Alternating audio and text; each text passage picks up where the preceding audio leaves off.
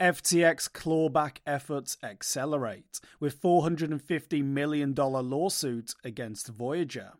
Sam Bankman Fried's bankrupt crypto lending arm, Alameda Research, has filed a lawsuit against bankrupt crypto brokerage, Voyager Digital, in an attempt to reclaim approximately $446 million in loan payments.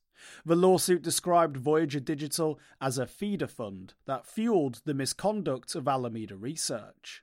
A feeder fund is a structure where investors invest in that fund, and the investments are then fed into the master fund, which executes the investments, a key target for clawbacks in the Bernie Madoff case.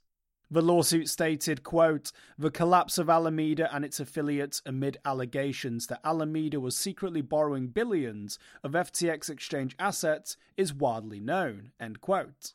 It added, quote, largely lost in the justified attention paid to the alleged misconduct of Alameda and its now indicted former leadership has been the role played by Voyager and other cryptocurrency lenders who funded Alameda and fueled that alleged misconduct, either knowingly or recklessly. End quote. The lawsuit further alleged that after Voyager commenced bankruptcy proceedings, it demanded repayment of loans that had been extended to Alameda Research. However, the lending arm claims that these loans were all repaid in full. This case has been further complicated due to the fact that in October, Voyager returned collateral supposedly associated with the repaid loans to Alameda Research. Alameda claims it's been unable to determine whether or not the collateral was attached to its loans. Before its own bankruptcy, FTX and Alameda Research entered a bid to purchase Voyager Digital. This would have allowed Voyager customers to become FTX customers and withdraw their funds.